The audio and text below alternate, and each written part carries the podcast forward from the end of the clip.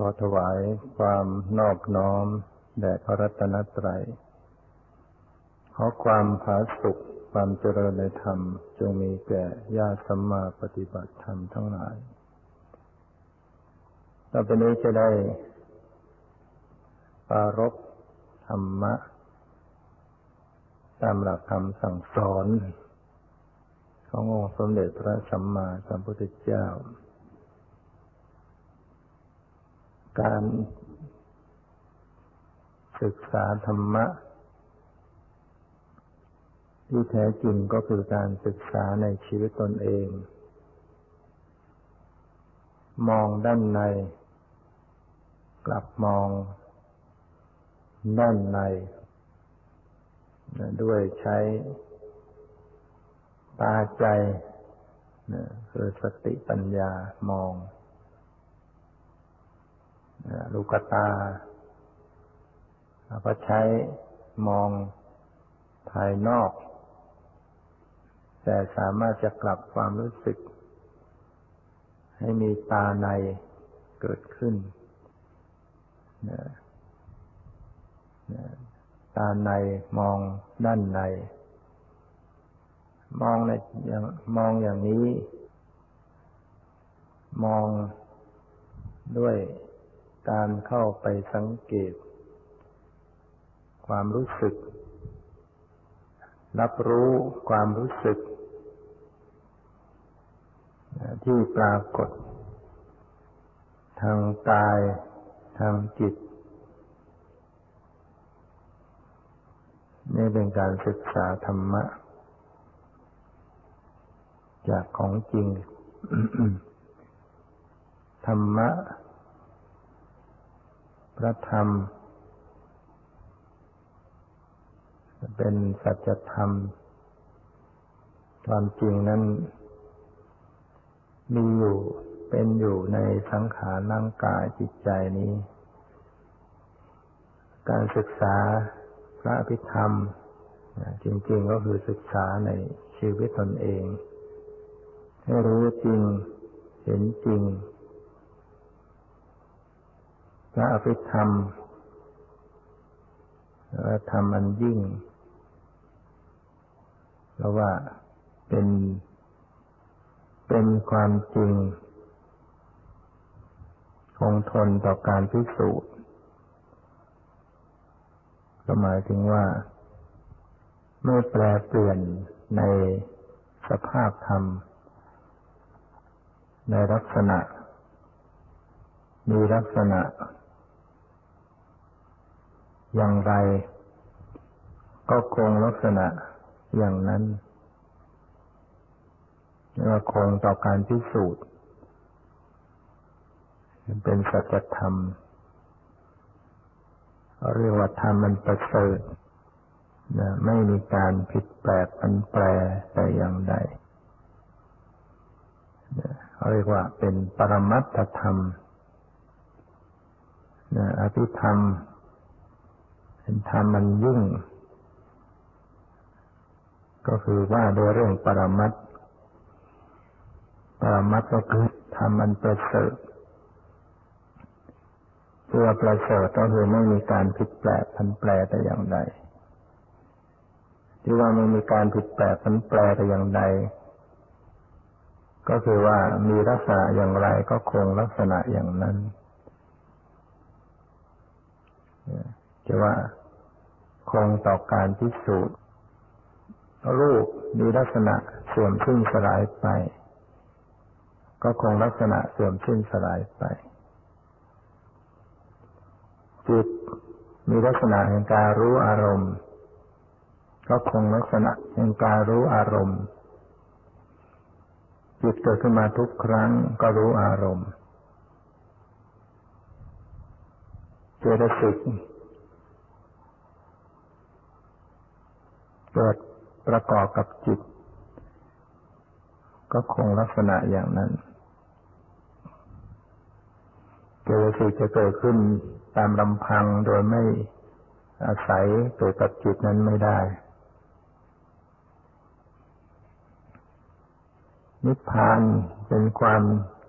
เป็นสภาพสงบ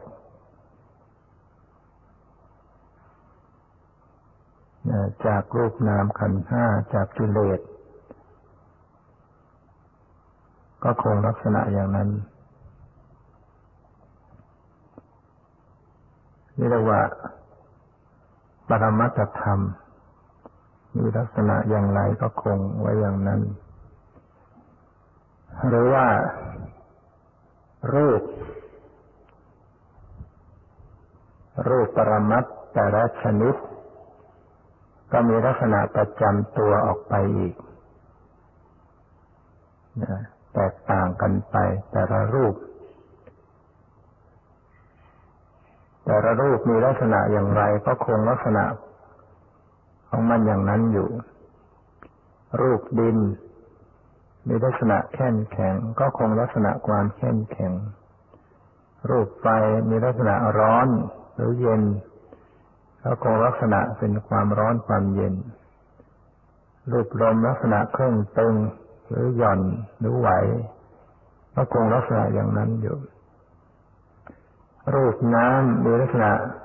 ไหลหรือเกาะกลุ่มหรือเอิบอาบ ก็คงลักษณะอย่างนั้นอยู่ รูปสีต่างๆ คงลักษณะแห่งการมา ปรากฏเฉพาะทางตา ก็คงลักษณะอย่างนั้น เสียงรูปเสียง ก็คงลักษณะแห่งการมาปรากฏเฉพาะทางหู รูปกลิ่นก็มาปรากฏเฉพาะทางจมูก รูปรสก็คงลักษณะ ที่จะมากระทบทางลิ้นเท่านั้นรูปโพธพารม คือดินไฟลมนี่แก่เย็นร้อนอ่อนแข็งหย่อนตึง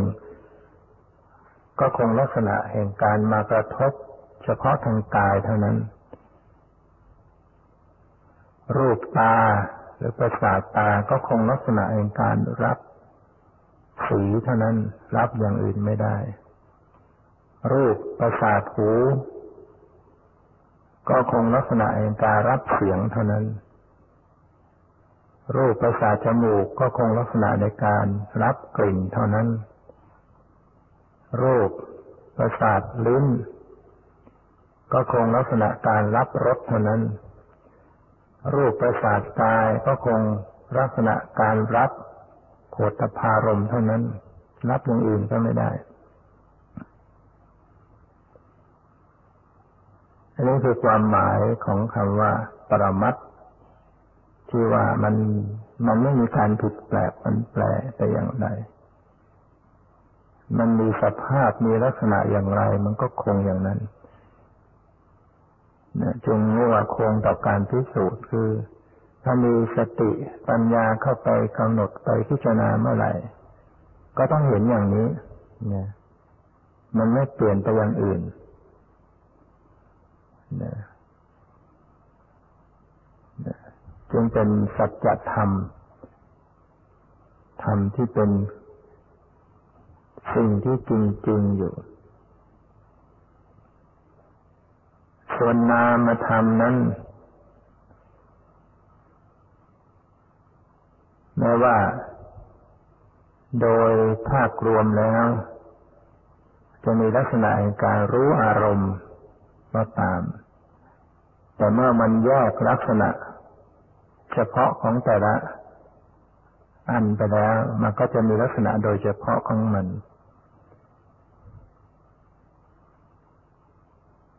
นจิตเนี่ยจิตที่เกิดขึ้น ทางตา มันก็ทำหน้าที่การเห็น กิดทางหูก็ทำหน้าที่ได้ยิน เกิดทางจมูกก็รู้กลิ่น เกิดทางลิ้นรู้รส เกิดทางกายไปรู้ผลตภารม เกิดทางใจก็ไปรู้พิเศษขึ้นนะกว้างขวางขึ้น คือสามารถจะรู้ไปถึง รูปร่างสันฐานความหมายชื่อภาษา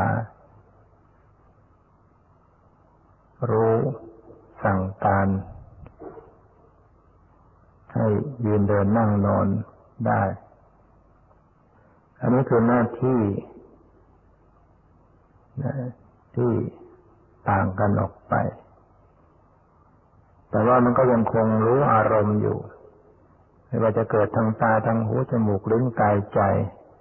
จิตมันก็ยังทำหน้าที่รู้อารมณ์เกิดที่ตา มันก็ไปรู้สี เกิดที่หูก็ไปรู้เสียง เกิดจมูกก็ไปรู้กลิ่น เกิดทางลิ้นไปรู้รส เกิดทางกายไปรู้ปวดพารม เกิดทางใจก็รู้กว้างขวางพิเศษขึ้น ก็เรียกว่ารู้อารมณ์ทำหน้าที่ต่างๆไปในลักษณะของจิตถ้าว่า โดยตรงแล้วก็มีอย่างเดียว ก็คือรู้อารมณ์เท่านั้น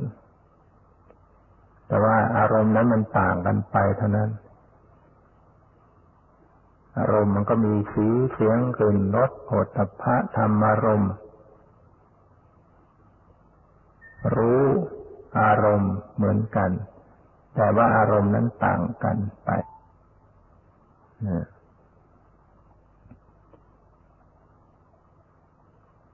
จุดนี้มันก็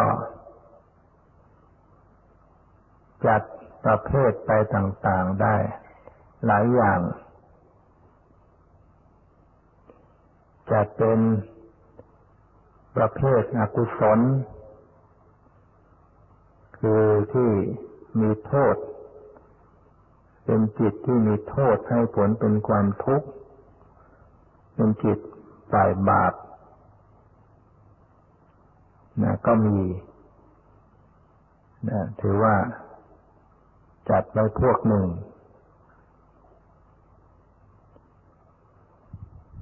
เช่นโลภโลภะจิตเป็นไปด้วยความโลภจิตเป็นไปด้วยความโกรธเรียกว่าโทสะจิต จิตเป็นไปด้วยความหลงก็เรียกว่าโทเรียกว่าโมหะจิต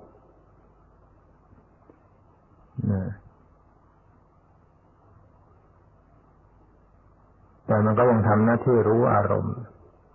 ไม่ว่าจะเป็นโลภะโทสะโมหะ มันก็ยังคงรู้อารมณ์ แต่มันรู้ด้วยความโลภคือต้องการติดใจยึดในอารมณ์นั้น รู้ไปด้วยความโกรธ ก็ปฏิเสธหักล้างไม่ชอบใจในอารมณ์ รู้ไปด้วยความหลง ก็ได้ แต่มันก็ยังทำหน้าที่รู้อารมณ์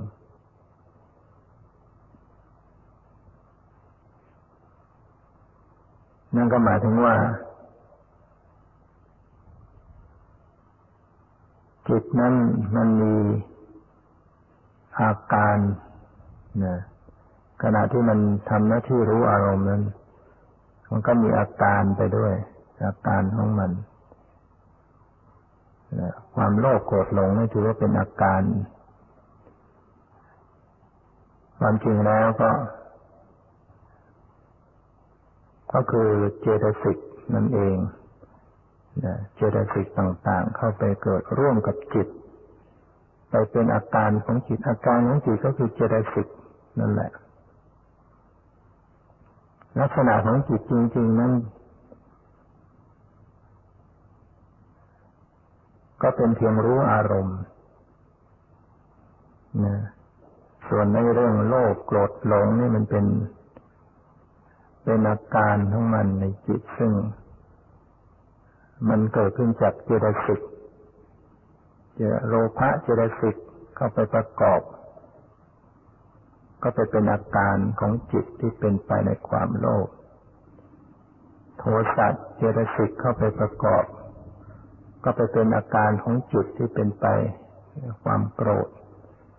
โมหะเจตสิกเข้าไปประกอบในจิต จิตมันก็เป็นไปในความหลง เป็นอาการหลง ฉะนั้นอาการของจิตนั้นที่จริงแล้วก็คือเจตสิกต่างๆ จิตจริงๆนั้นมันจึงเป็นเพียงแค่รู้อารมณ์เท่านั้นนะสภาพที่รู้อารมณ์ รับรู้อารมณ์ ฉะนั้นบุคคลจะเจริญสติระลึกตรงต่อลักษณะของจิตจริง ๆ นั้น ต้องระลึกที่ลักษณะแห่งการรู้อารมณ์ถ้าใครกำหนดตรงจิต จะต้องตรงต่อลักษณะแห่งการรู้อารมณ์ เข้าไปสังเข้าไปสังเกตออกว่ามีสภาพการรับรู้อารมณ์อยู่นะต้องสังเกตตรงนะก็จะเห็น ความเปลี่ยนแปลงของจิตทันทีสภาพที่รับรู้อารมณ์นั้นจะเปลี่ยนแปลงทันที เพราะว่าจิต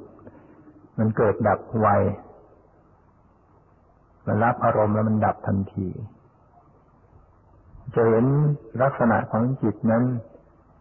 มีการรับอารมณ์เปลี่ยนไปรับอารมณ์เปลี่ยนไปรับอารมณ์ซัดสายไป อารมณ์ต่างๆปัดแกว่ง ฉะนั้นท่านจึงแสดงลักษณะของจิตตามตามความเข้าใจโดย โดยโวหาร โดยไวยพจน์ของภาษาออกไป จึงเรียกจิตว่าเป็นธรรมชาติที่มีลักษณะกวัดแกงดิ้นรน ห้ามยากอันนี้ก็เป็นเป็นเรื่องการสอนเพื่อเพื่อกูลต่อ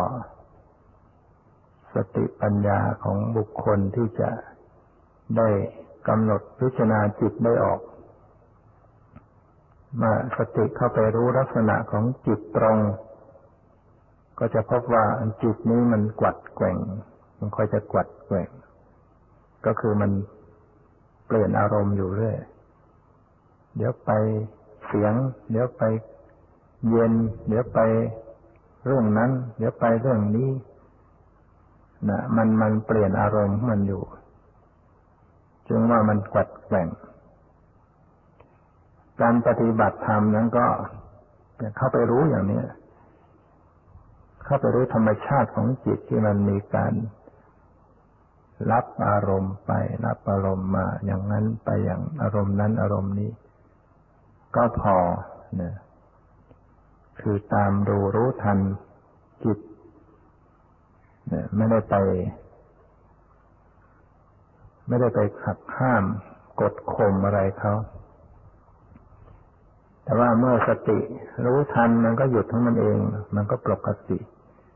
มันก็ลดการ ซัดสายไปในอารมณ์ต่าง ๆ โดยเฉพาะ อารมณ์ที่เป็นสมมติบัญญัติ อดีตอนาคต มันก็ค่อยๆลดการซัดสายไปในอารมณ์ มาอยู่ในอารมณ์ที่ ที่กายที่ใจนี้เรียกว่าอารมณ์กรรมฐาน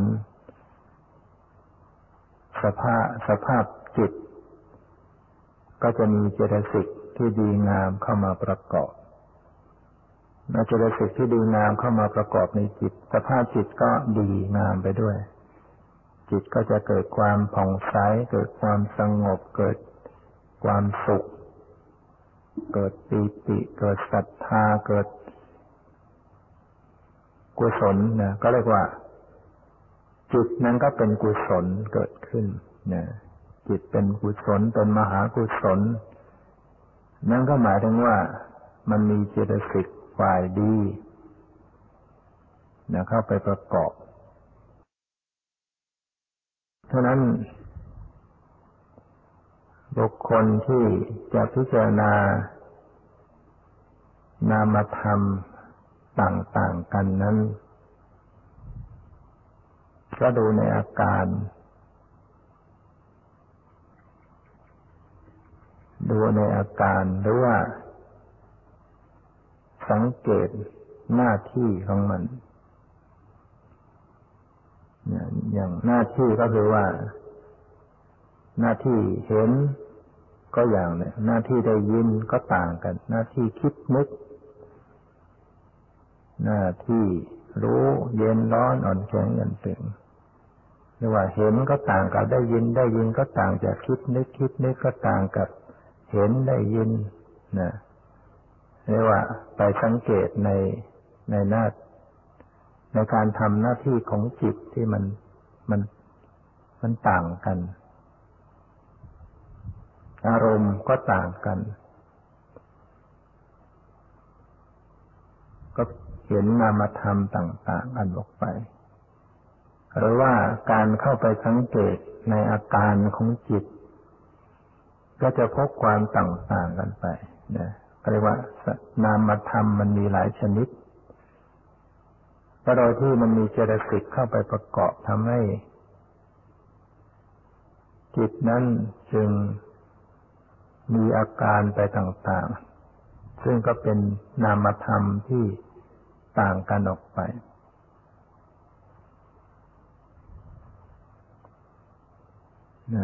ความโลภกก็อย่างหนึ่ง ความโกรธก็อย่างหนึ่ง ความหลงก็อย่างหนึ่ง ความสงสัยก็อย่างหนึ่งนามธรรมที่ท้อถอยก็อย่างหนึ่ง นามธรรมที่ลำคาญก็อย่างหนึ่ง นามธรรมที่ตันนีก็อย่างหนึ่ง นามธรรมที่ลิษยาก็อย่างหนึ่ง นามธรรมที่ถือตัวก็อย่างหนึ่ง นามธรรมที่มีความเห็นผิดก็อย่างหนึ่ง นามธรรมที่ฟุ้งซ่านก็อย่างนามธรรมที่ไม่ละอายต่อบาปก็อย่าง ไม่เกรงกลัวต่อบาปก็อย่างหนึ่งหรือว่าในกว่าดี นามธรรมที่เป็นไปในความศรัทธา นามธรรมที่ละอายต่อบาป นามธรรมที่เกรงกลัวต่อบาป นามธรรมที่มีสภาพความเป็นเป็นกลางนะ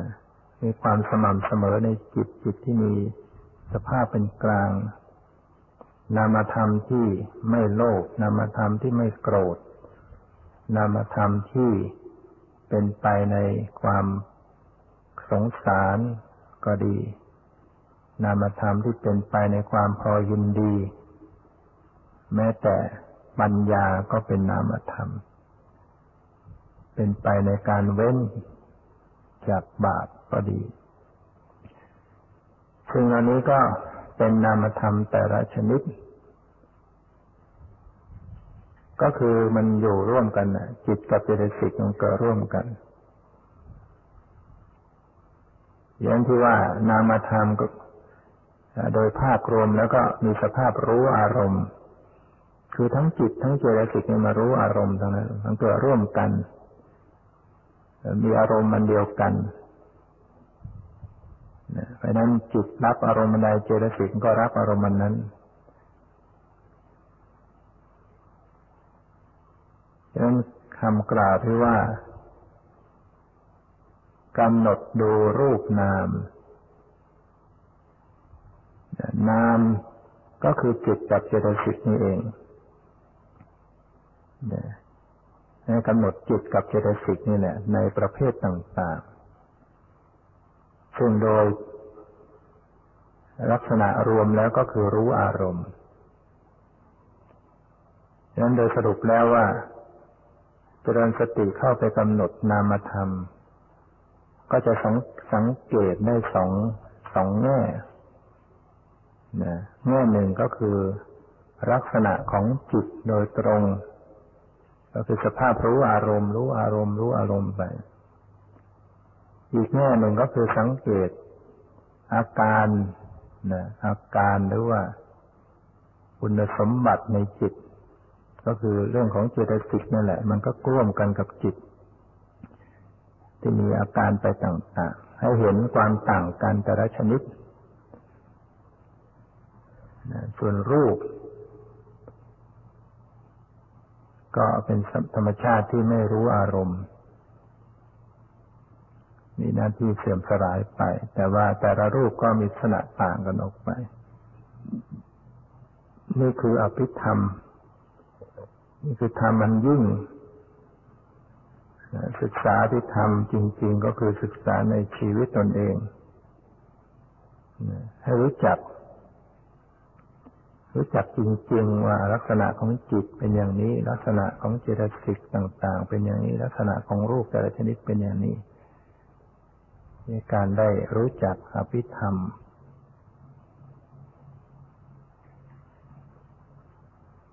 ส่วนนิพพานนั้น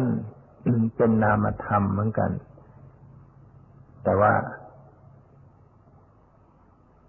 ไม่ได้อยู่ใน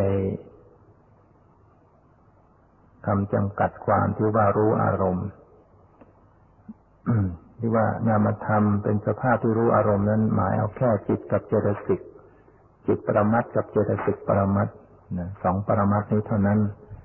ส่วนนิพพานปรมัตนั้นถึงแม้เป็นนามธรรม แต่ก็ไม่สามารถจะรู้อารมณ์ได้ นามธรรมนี้เป็น เป็นได้เพียงอารมณ์ จะเป็น จะเป็นตัวรู้อารมณ์ไม่ได้พูดง่ายๆได้แต่ถูกรู้เท่านั้นนิพพานได้แต่ถูกรู้ จะไปเป็นตัวผู้รู้ไม่ได้นะการปฏิบัติก็ การปฏิบัติวิปัสสนานั้น ก็ไม่ได้ไปกำหนดนิพพานนะเพราะว่า นิพพานเป็นเรื่องผลที่จะเกิดขึ้นจากการปฏิบัติที่สมบูรณ์ถึงที่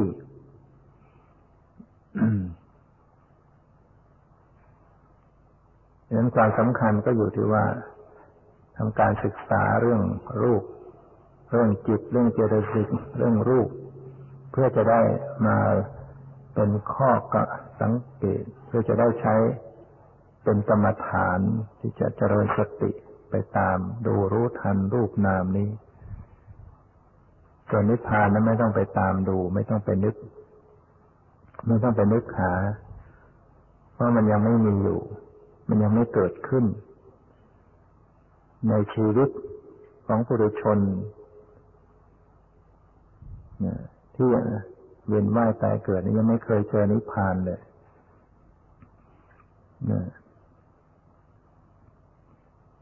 ถ้าเจอนิพพานเมื่อไหร่ก็ นั่นก็หมายถึงว่ากำลังขึ้น เป็นอริยบุคคล ขณะที่จิตก้าวขึ้นสู่ความเป็นอริยบุคคลนั่นแหละขณะนั้นเนี่ยก็คือมีนิพพานเป็นอารมณ์หรือว่าถ้าเกิดบรรลุนิพพานเมื่อไหร่ก็เปลี่ยนโคตรจากปุถุชนเป็นอริยบุคคลทันทีนะ เปลี่ยนชาติจากปุถุชนเป็นอริยบุคคลบรรลุนิพพาน จะจะบรรลุมรรคผลนะก็คือบรรลุมรรคผลเกิดร่วมเลยจะเป็นโลกุตละธรรม แต่ถ้าว่าโดยมรรคสัจจะก็หมายเอาองค์ องค์เจตสิกแปดชนิดที่เกิดร่วมกับมรรคจิตมีสัมมาทิฏฐิ คือมีปัญญาเป็นต้น มีปัญญามีสัมมาสังกัปปะก็คือวิตกเจตสิกสัมมาวาจาสัมมากัมมันตะสัมมาชีวะสัมมาวายามะสัมมาสติสัมมาสมาธิก็เป็นเจตสิกทั้งนั้นนะ ที่เกิดร่วมกัน ในมรรคจิต ในขณะที่เกิดขึ้นนั่แหละมันก็ไปรู้นิพพานไปนับนิพพานเป็นอารมณ์ ส่วนผลนั้นจะเกิดต่อจากมรรคก็ไปมีนิพพานเป็นอารมณ์เหมือนกันมรรคนี่เป็นตัวกุศล ผลนั้นเป็นตัววิบาก จึงให้ผลติดต่อกันทันที กุศล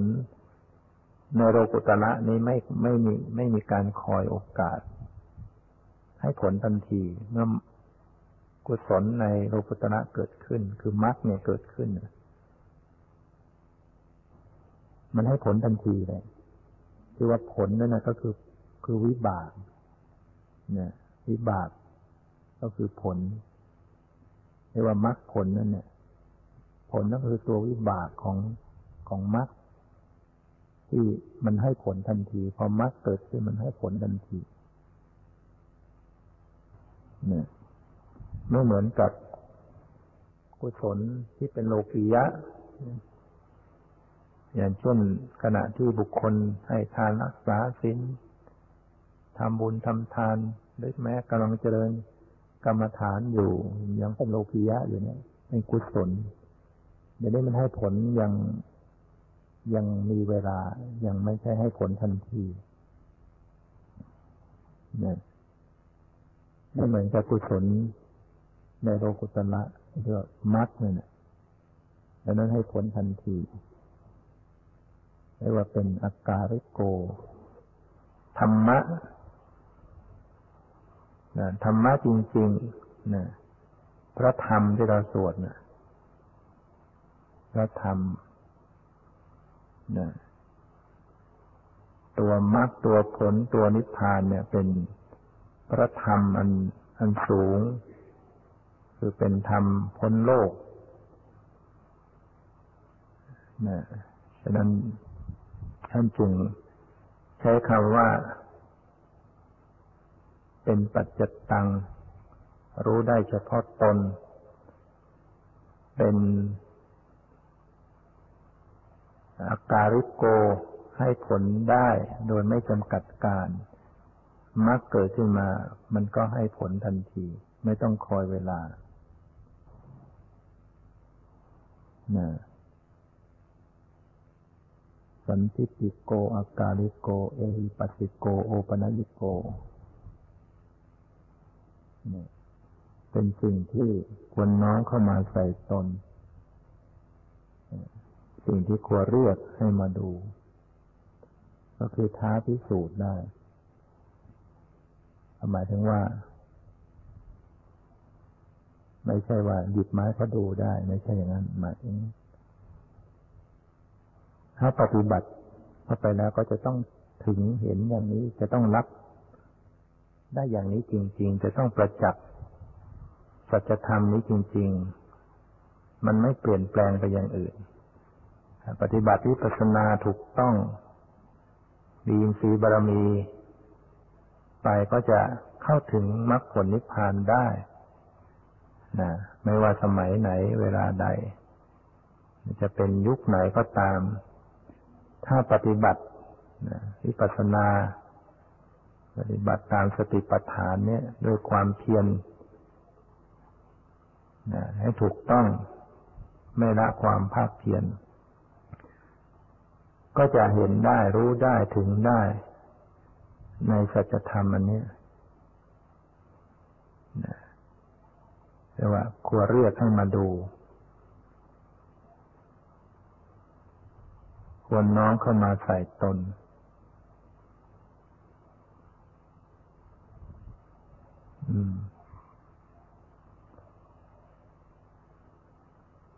รู้ได้เฉพาะตน สิ่งที่บุคคล สิ่งที่เข้าถึงรู้ถึงเหล่านี้คนอื่นก็จะมามารับรู้ด้วยไม่ได้ หรือว่าจะไปบอกให้เขารู้ก็ไม่ได้มันเป็นเรื่องของของปรมัตธรรมเป็นเรื่องที่ ต้องรู้เห็นด้วยตนเองพอบอกให้คนอื่นไป มันก็ไม่ใช่อันจริง บอกไปเนี่ยมันก็เป็นเรื่องสมมุติเป็นเรื่องบัญญัติจะเรียกว่ารู้ได้เฉพาะตน ไม่เหมือนกับวัตถุสิ่งของที่เรารู้เราเห็นเราหยิบไปให้คนอื่นก็ดูเขาเห็นด้วยได้ แต่เรื่องนี้มันมันรู้มันเห็นได้เฉพาะตน เรียกว่าเป็นปัจจตัง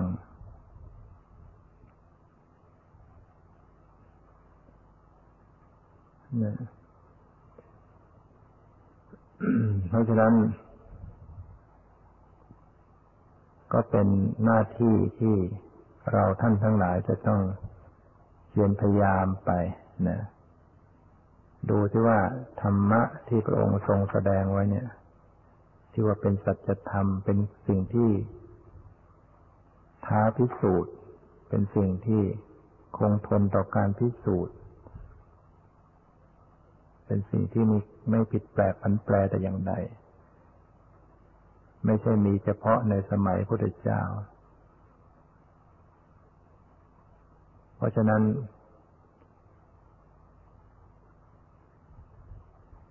มีหน้าที่ว่าต้องขนขวายประพฤติปฏิบัติไปเนี่ย ก็จะได้รับผลเอง รู้เห็นเอง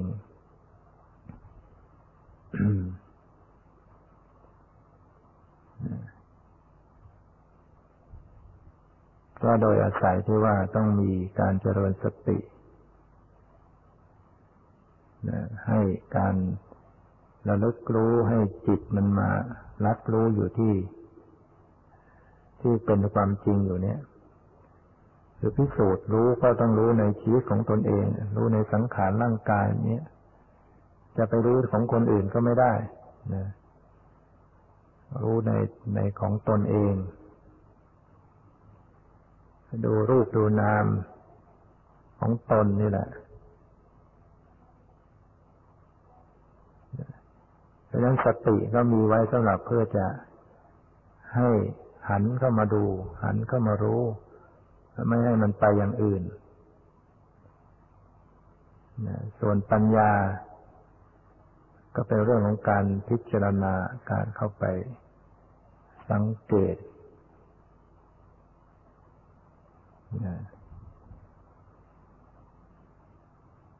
อาศัยรูปนามเนี่ยเป็นเป็นเป็นทางเดิน เป็นที่เกาะไปเอาสติปัญญาดูรู้รูปนามเรื่อยไป รูปนามก็ดังที่กล่าวแล้ว ก็คือรูปคือจิตคือเจตสิกนี่แหละ ก็เข้าไปดูไปรู้ ตามดูตามรู้ เฉพาะที่มันกำลังปรากฏ ดูรูปดูจิตดูเจตสิกที่กำลังปรากฏ มันดับไปแล้วไม่เอา ไม่ดู ไม่ไปนึกถึง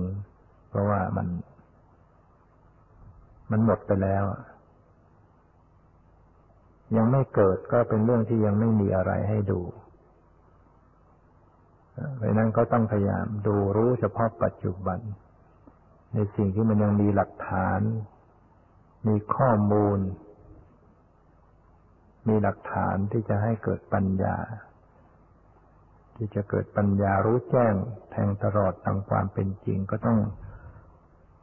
รู้ที่ปัจจุบัน ดูรู้รูปนามที่เป็นปัจจุบัน เพราะนั้นกำหนดรู้ให้เป็นปัจจุบัน แล้วก็ให้มันตรงต่อลักษณะของรูปของนามจริง ๆ อย่าให้มันเป๋ไปสมมตินะมันจะมีสมมติบัญญัติเข้ามาสวมอยู่เรื่อย ตัวปรมัตจริงๆฉันยิงว่ามันเป็นประธาน มันเป็นประธานในอัฏฐบัญญัติและนามบัญญัติทั้งปวงปรมัตธรรมเนี่ยนอกจากจะเป็นธรรมมันประเสริฐคือไม่มีการผิดแปลกพันแปรแต่อย่างใดแล้ว อีกแง่หนึ่งก็คือมันเป็น เป็นธรรมที่เป็นประธาน ในเป็นประธานของอัฏฐบัญญัติทั้งปวง อัฏฐบัญญัติและนามบัญญัติทั้งปวง คือปรมัตถ์มันเหมือนเป็นแกน แกนใน เป็นแกนจริง ๆ เป็นสิ่งจริง ๆ อยู่ เป็นประธานอยู่ แต่ว่าบัญญัติ จะเป็นอัฏฐบัญญัติเป็นนามบัญญัตินี้ มันมาสวมวิธีเนี่ยมาสวมไว้ รูปร่างสันฐานก็ดี ความหมายก็ดี มันมาสวมชื่อภาษาต่างๆ ก็มาสวมหรือมาแต่งตั้งกันขึ้น ชื่อต่างๆก็แต่งตั้งกันไว้ สัญญาจำไว้ทำให้กลายเป็นว่าเวลาปฏิบัติ ถึงไม่พูดออกมามันก็พูดอยู่ในใจ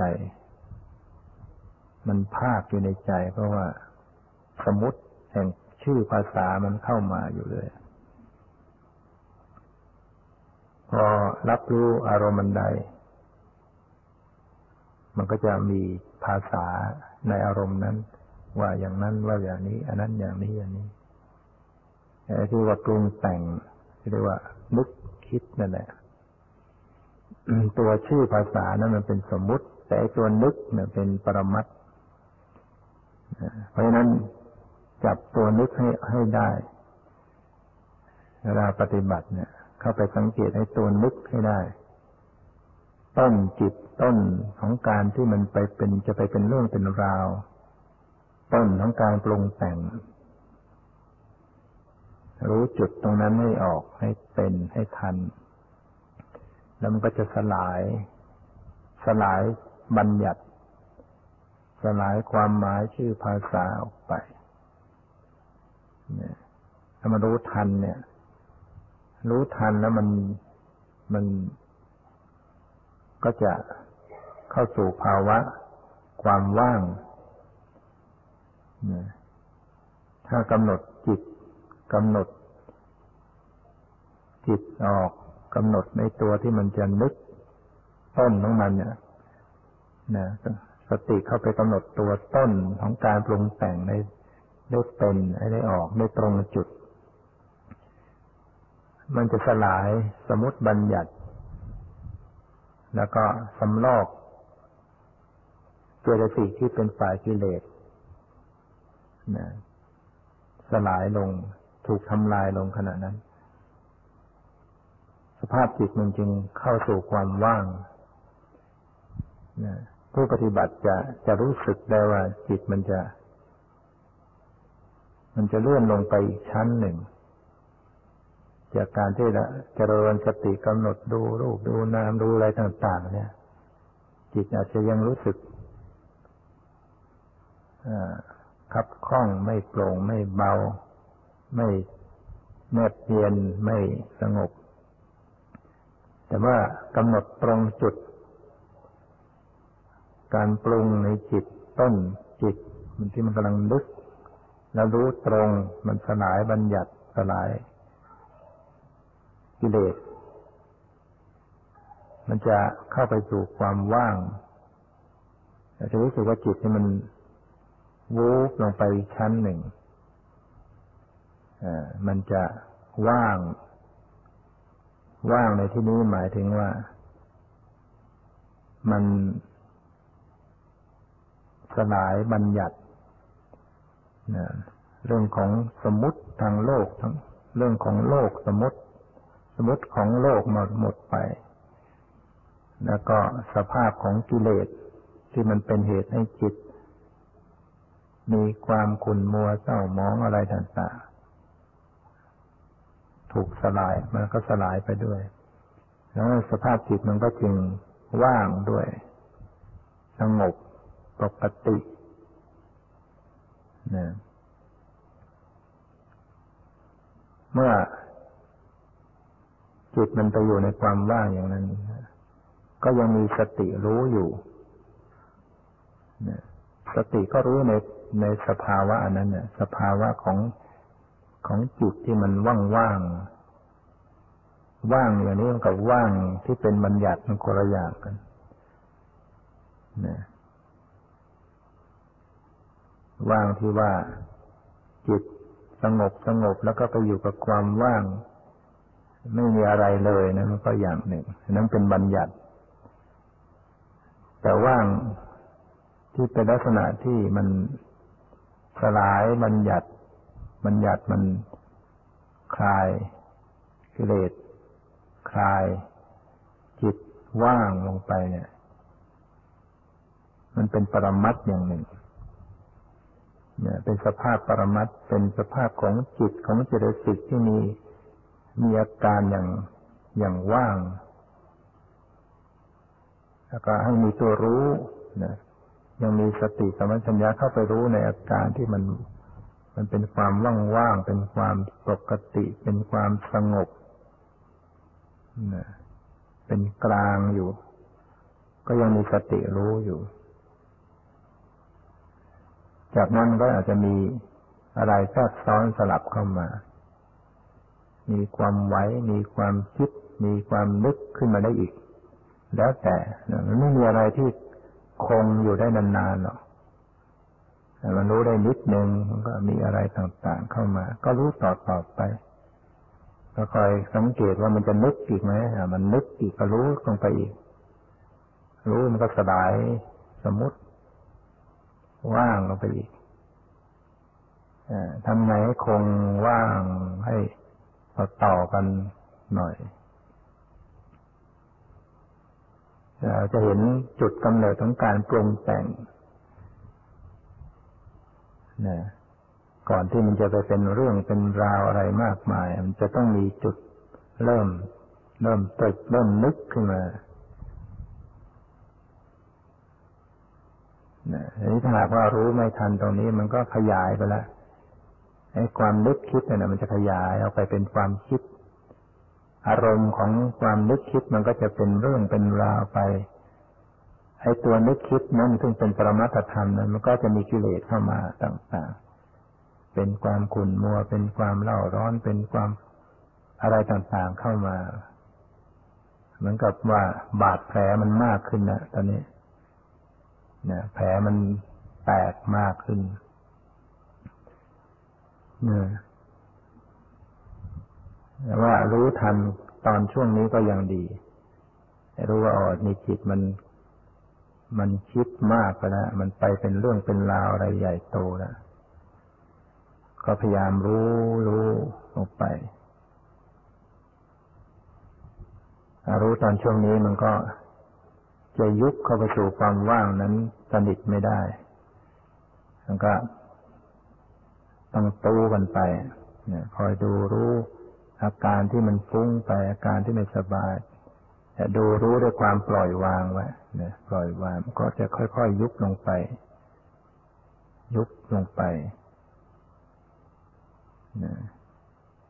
แต่ทั้งนี้ทั้งนั้นก็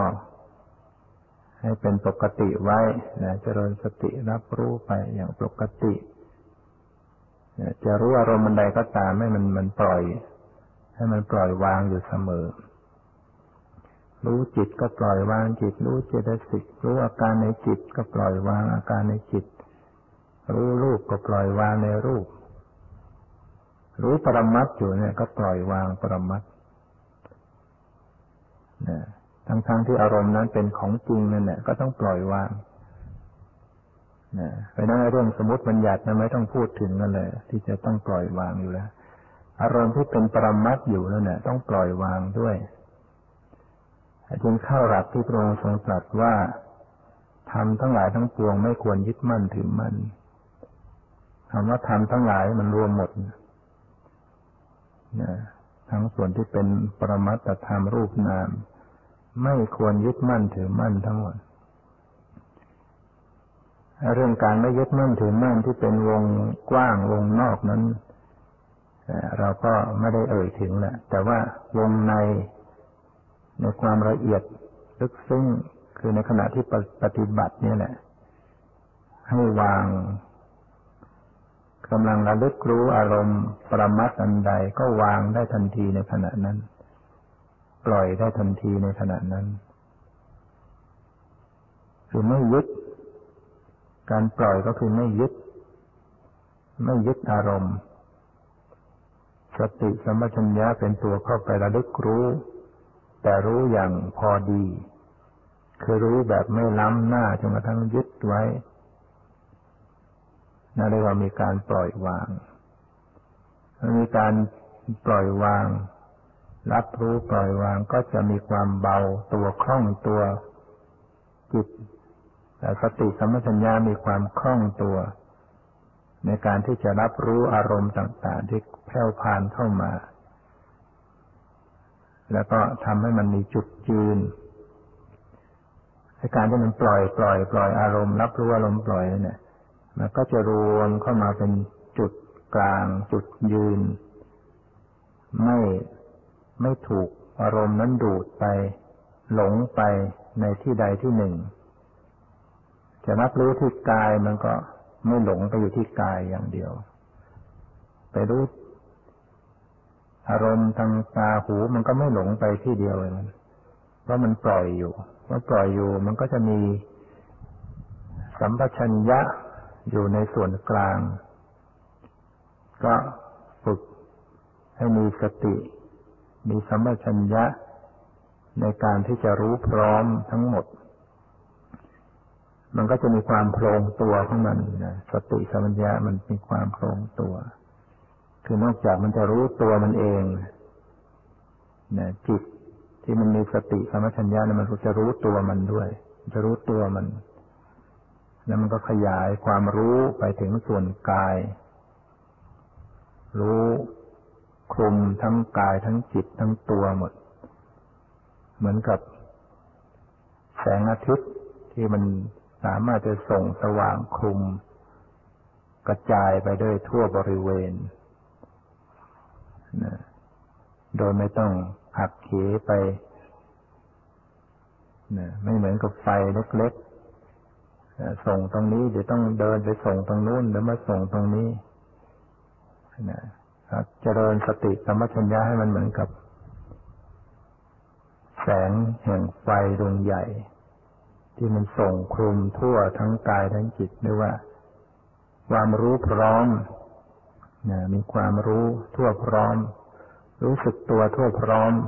มีสติแล้วรู้สึกตัวทั่วพร้อมเมื่อรู้พร้อมอย่างนี้แล้ว มันก็สิ่งใดมันปรากฏเข้ามามันก็รู้ได้หมดความไว้ความตึงความเย็นร้อนอ่อนแข็งหย่อนตึง จะปรากฏในกายส่วนใดก็ตามมันก็มีกระแสของสติสมัชัญญะเนี่ยเข้าไปรับรู้ โดยไม่ต้อง ไม่ต้องวิ่งเข้าไปหานะอารมณ์เหล่านั้นก็จะเข้ามาหาเองนะมันจะเข้ามาให้รู้ได้เอง เพราะว่านะ ทุกอย่างมันมีความเกี่ยวสัมพันธ์กันอยู่ อารมณ์กับจิตนะก็ทำให้ไม่เลยไปสู่สมมติบัญญัติ ถ้าปล่อยให้จิตเข้าไปเพ่งในอารมณ์ส่วนใดส่วนหนึ่ง มันก็จะล้ำมันจะเลยไปเป็นรูปร่างสันฐานเป็นความหมาย แต่รู้เป็นจุด เป็นส่วนกลาง ก็จะรับแต่ความรู้สึกนะในความเย็นร้อนหนอนแข็งหย่อนตึงในกายในส่วนต่างๆของกายมันก็จะรับรู้ในเป็นเพียงความรู้สึก เหมือนกับความสะเทือนอยู่นะความไว้ความสะเทือนอยู่ โดยที่ไม่ต้องไปบอกว่ามันเย็นร้อนอ่อนแข็งดันตึง แต่มันรับรู้อยู่ ความตึงความไหวอยู่เนี่ยไม่เลยไปสู่รูปร่างสันฐาน แล้วก็รู้จิตเนี่ยจิตรู้จิตไปด้วย จิตมันจิตมันนึกมันก็จะได้รู้ได้ เพราะฉะนั้นการปฏิบัติก็อาศัยการประคับประคองเข้าไปสู่ ความเป็นกลางเป็นปกตินะให้ยิ่งขึ้นให้ละเอียดขึ้น ให้แยบคายขึ้น เรารู้จุดแล้วเราก็พยายามทำไป แต่บางครั้งก็อาจจะทำไม่ได้นะเหตุปัจจัยของ ของแต่ละขณะจิตนั้นก็แตกต่างกันไปบางทีก็ทำไม่ได้ทำไม่ลงตัว ก็ต้องทำอยู่อย่างนี้ก็ประคับประคองนะไป โดยที่ไม่ต้องไปท้อถอยเบื่อหน่าย บางขณะก็ทำได้ดี บางขณะก็ทำไม่ได้ดี ก็เป็นธรรมดาอย่างนี้ของการที่จะต้องฝึกหัดไปอบรมไป อย่างไม่ท้อถอย แล้วก็รู้จักปรับปรุงนะบางทีมันนั่งไปมันทำไปไม่ลงตัวก็อาจจะเปลี่ยนแปลงอิริยาบถหรือว่าตั้งหลักให้ดีใหม่ ปรับปรุง ปรับกายปรับใจให้ดีผ่อนคลายนะ ก็ต้องเรียกว่าอย่างนี้ก็เลยถือว่ามีปัญญาเหมือนกัน ปัญญารู้จักการดำเนินสติสมัชัญญาไปให้มันเหมาะสมถูกต้องยิ่งขึ้น อันนี้ก็ได้ใช้เวลามาพอสมควรขอยุติ ไว้แต่เพียงเท่านี้ที่สุดนี้ขอความสุขความเจริญในธรรมจงมีแก่ทุกท่านเถิดโ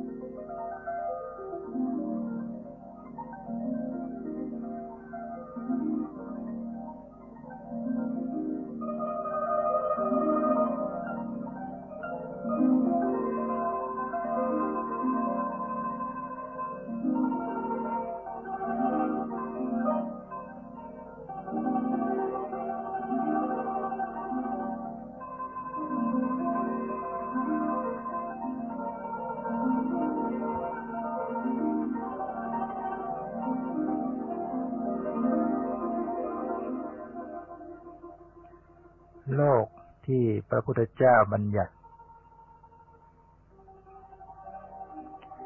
ณ พระเชตวันมหาวิหาร นครสาวัตถี เทพบุตรชื่อโรหิตสักดิ์ได้เข้าไปทูลถามพระพุทธเจ้าว่า ที่ใดอันไม่มีการเกิดแก่เจ็บตาย ไม่มีการจุติและอุบัติ บุคคลจะสามารถรู้เห็นหรือบรรลุถึงสถานที่นั้นคือที่สุดแห่งโลกด้วยการไปตามธรรมดาได้หรือไม่ พระพุทธองค์ทรงตรัสตอบว่าไม่ได้ เมื่อพระศาสดา ตอบเพียงเท่านี้ เขาเห็นเป็นอัศจรรย์จนต้องอุทานออกมาว่า ข้อที่พระผู้มีพระภาคตรัสนั้นเป็นสุภาษิตเป็นอัศจรรย์โรหิตสะที่ประบุได้ทูลเล่าว่าเมื่อก่อนนี้คือชาติก่อนนั้น เขาเป็นฤาษีชื่อโรหิตสะ มีฤทธิ์มากเหาะไปในห้วงอวกาศได้ ไปได้เร็วเหมือนกับธนูของนักแม่นธนู ว่าข้าพระองค์นั้นคิดว่าจะท่องเที่ยวไปให้ถึงที่สุดแห่งโลก ก็จึงได้ออกสำรวจอวกาศด้วยความเร็วปานธนูดังกล่าวแล้ว ไม่ได้หยุดเลย นอกจากเวลาดื่มกินอาหารเวลาถ่ายอุจจาระปัสสาวะ